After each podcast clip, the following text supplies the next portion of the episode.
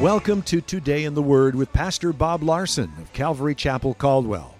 Pastor Bob will be with us in just a few minutes, but first we'd like to let you know that Calvary Chapel is located on the corner of 10th and Everett, across from the library in downtown Caldwell.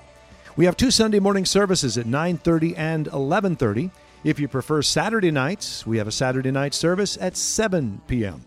We also have a midweek service Wednesday night at 7 p.m. You can watch Today in the Word on Sunday mornings at 10 a.m. on ABC Channel 6.1. Join us as we broadcast Calvary Chapel Caldwell's Sunday morning church services, where Pastor Bob teaches you how to apply the truths in your Bible to your everyday experiences so that you might enjoy a better life. If you have your Bibles, we are in Galatians chapter 2 tonight as we're making our way through the book of Galatians. And so if you have your Bibles open, Galatians 2.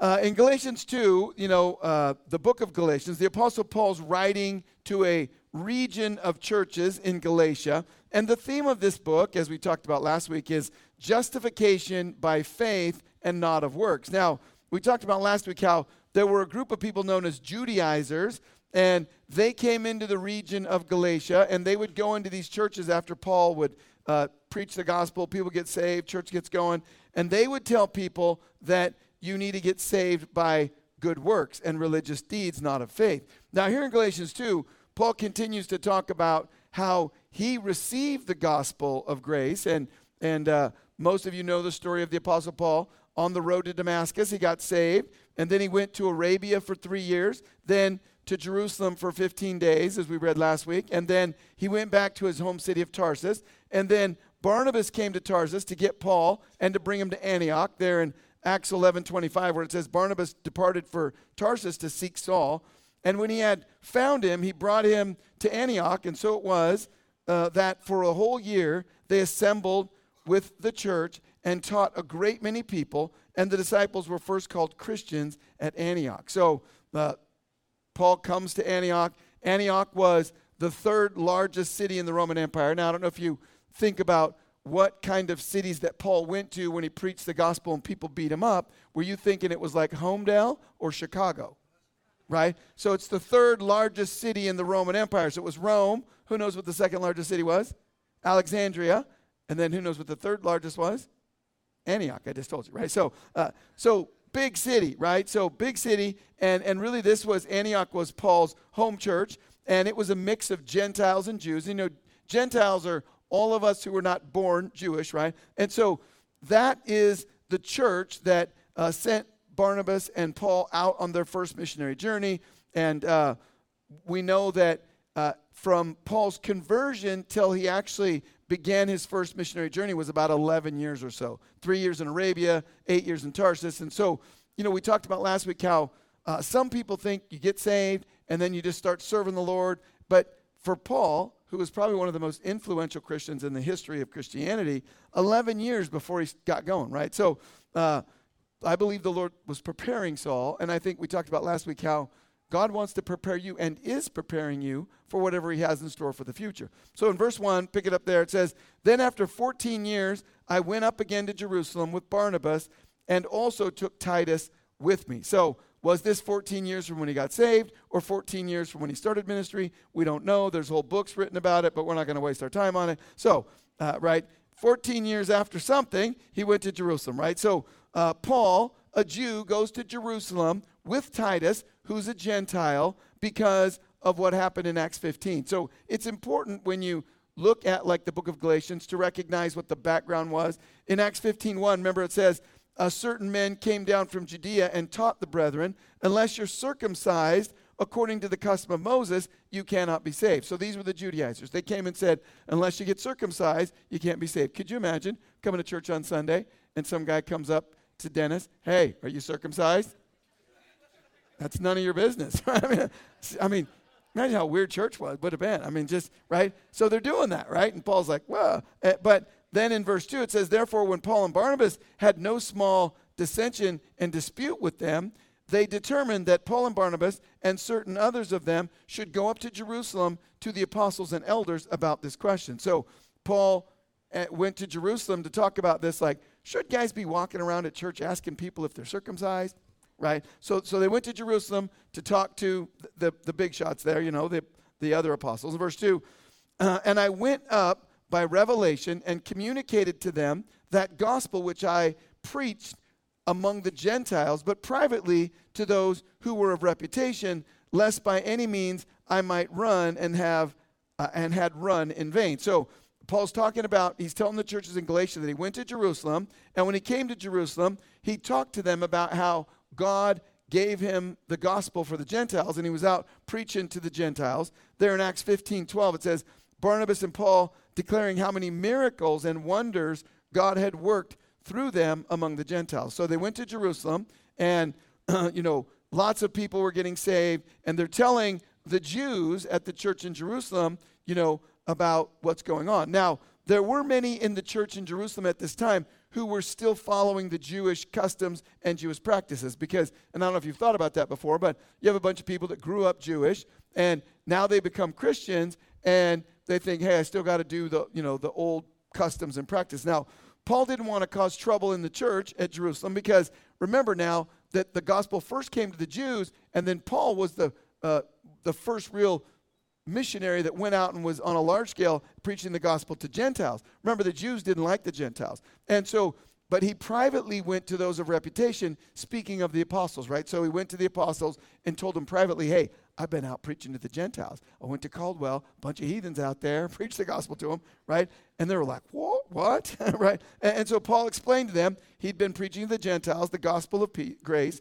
And then in verse 3 he says, Yet not even Titus, who was with me, uh, being a Greek, was compelled to be circumcised. So, uh, so you know, men came from Jerusalem uh, to the church at Antioch and said, "Hey, we're sent from the church at Jerusalem, and we're here to tell you that Gentiles can't be saved unless you're circumcised and keep the law of Moses." So there was this contention, you know, there in Antioch, and so Paul goes to Jerusalem, and he's telling the churches there that when he went to Jerusalem, not even Titus was compelled to get circumcised when he was there. Now, in verse 3, Paul's telling those uh, churches in that area that he purposely took Titus, a Gentile, to Jerusalem to prove that, hey, he's a Gentile, he's a, he got saved, he's a born again believer, and yet he didn't have to get circumcised when we went to Jerusalem. Now, if they believed that Gentiles needed to be circumcised to get saved, they would have made Titus get circumcised. So that's why Paul's telling these churches in Galatia.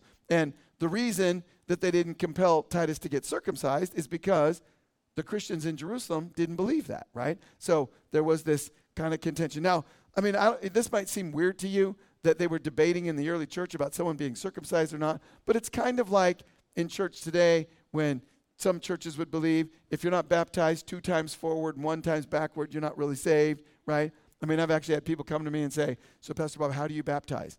And I said, In the name of the Father, Son, and the Holy Spirit. Yeah, but I mean, how many times forward and backward? Uh, and I tell them, Six forward, three back. No, it's three back, two forward. I'm like, oh, sorry. Anyway, no, I don't tell them that, but, right? I mean, but, you know, people just come up with strange things that are not in the Bible, extra biblical things. And, but so there was a real thing, and Paul's talking to them about that. In verse 4, it says, And this occurred because of false brethren who secretly brought in, who came in by stealth to spy out our liberty, which we have in Christ Jesus, that they might bring us into bondage. Now, what, what he's saying is that there were people came into the church that Paul started, preached the gospel, many of the churches in that area, and they were false brethren. They brought false doctrine. Now, you need to know as a Christian that not everybody who says they're a Christian and everybody who leads a Bible study is teaching the truth of the Bible. In fact, I don't know what the ratio is, but there is a large percentage today, just like back then, people that just add stuff that's extra biblical, not in the Bible, right? Quite often, when I will talk to someone who is, you know, teaching some heretical doctrine, I'll say, Where's that in the Bible? And then they'll go to some Bible verse that's very obscure, and then they try to make it say something it doesn't. And I'm like, now let's read this in context. Let's read the whole chapter. Who's it written to? Why was it written? What was it about? What did it mean to them? And then they then they get their little version like that has nothing to do with any of that, right? So important that you read the Bible, that you know what you believe, because I think that more and more Christians are being deceived by false doctrine in the world. And so it's important that you know what you believe because even in Paul's day, people came in after the Apostle Paul started teaching weird stuff, right? And so he said they wanted to bring him into bondage, right? And that was that, uh, you know, that you had to get saved through works. And that Paul's saying that was bondage. Verse 5 to whom we did not yield submission even for an hour, that the truth of the gospel might continue with you. So, Paul's life was transformed by the gospel of grace. He'd already been in legalism. He was a Pharisee, right? He was a religious Pharisee. He knew all about legalism. And Paul knew that being uh, religious or being legalistic didn't produce the kind of transformation in his heart personally that he experienced with the gospel of Jesus Christ. And that's important for you all when you experience that to share that with other people. Because sometimes maybe you're talking with someone at work or in the neighborhood or a family member, and they're like, oh, your church, why, why do you go to church? Or what's different about your church? And, and you can tell them, well, it's about a personal relationship with Jesus. It's not about religious stuff. We don't go listen to some guy just tell us religious, you know, mantras and we memorize them. It's about a personal relationship with God. And Paul understood that's very different than being a legalistic person that has a list of rules that you try to keep these rules in order to impress God or to get to heaven. And Paul's saying that's not it. The list of rules is not it. Verse 6, he says, But from those who seem to be something, whatever they were, it makes no difference to me. God shows no personal favoritism to no man for those who seem to be something added nothing to me. Now, he's just saying that God sees everybody equally. Now, he's probably referring to the apostles in Jerusalem, and he's saying, you know, those who seem to be something. And he's saying that, you know, God doesn't show favoritism. God doesn't look at the apostle uh, James or the apostle John or the apostle Peter any different than he looks at you in the sense of that you're equally of value. Now, that doesn't mean that you have the same responsibility, that doesn't mean you have the same role in life, but God loves us all equally. And, you know, the Judaizers taught that they were better than, than the Gentiles, right? That they had something better because they kept the law, all these things. Verse 7, he says, and, and I suppose uh, for some of you where it says, but God shows no favoritism, uh, shows favor- personal favoritism to no man, that whenever someone tells you that you're a racist because you believe that you should show up to work on time, then you could say to them, no, I, I don't believe in that. Uh, you know, Galatians 2 6, God shows no favoritism, so I believe that. I believe that God doesn't show favoritism. We're going to stop there because we're out of time. Thank you for joining us for Today in the Word. We'd like to share with you a couple of things that are going on here at Calvary Chapel. We would like to tell you a little bit about our Pure Word ministry. Pure Word is a ministry that helps people with life controlling issues such as alcohol, drug, and pornography addiction. Jesus said, My yoke is easy and my burden is light. Our desire is to help people break free from the heavy yoke of life controlling issues. Pure Word meets every Tuesday night at 7 p.m. here at Calvary Chapel Caldwell. For more information, call 453 9653 or visit us on the web at calvarycaldwell.com. Calvary Chapel Caldwell would like to invite you to our Saturday night service at 7 p.m. This is an alternative for those who cannot make it to our Sunday morning services. Like us on Facebook at Calvary Chapel Caldwell or check out our website at calvarycaldwell.com. You can watch Today in the Word on Sunday mornings at 10:30 a.m. on the CW channel 2.2.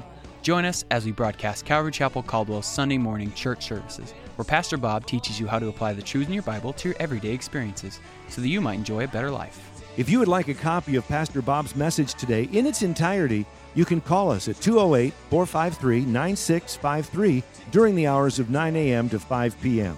If you're not currently attending a church and are in the Caldwell area, we'd like to invite you to one of our services. We're located on the corner of 10th and Everett, right across from the library in downtown Caldwell. You can also visit us on the web at calvarycaldwell.com.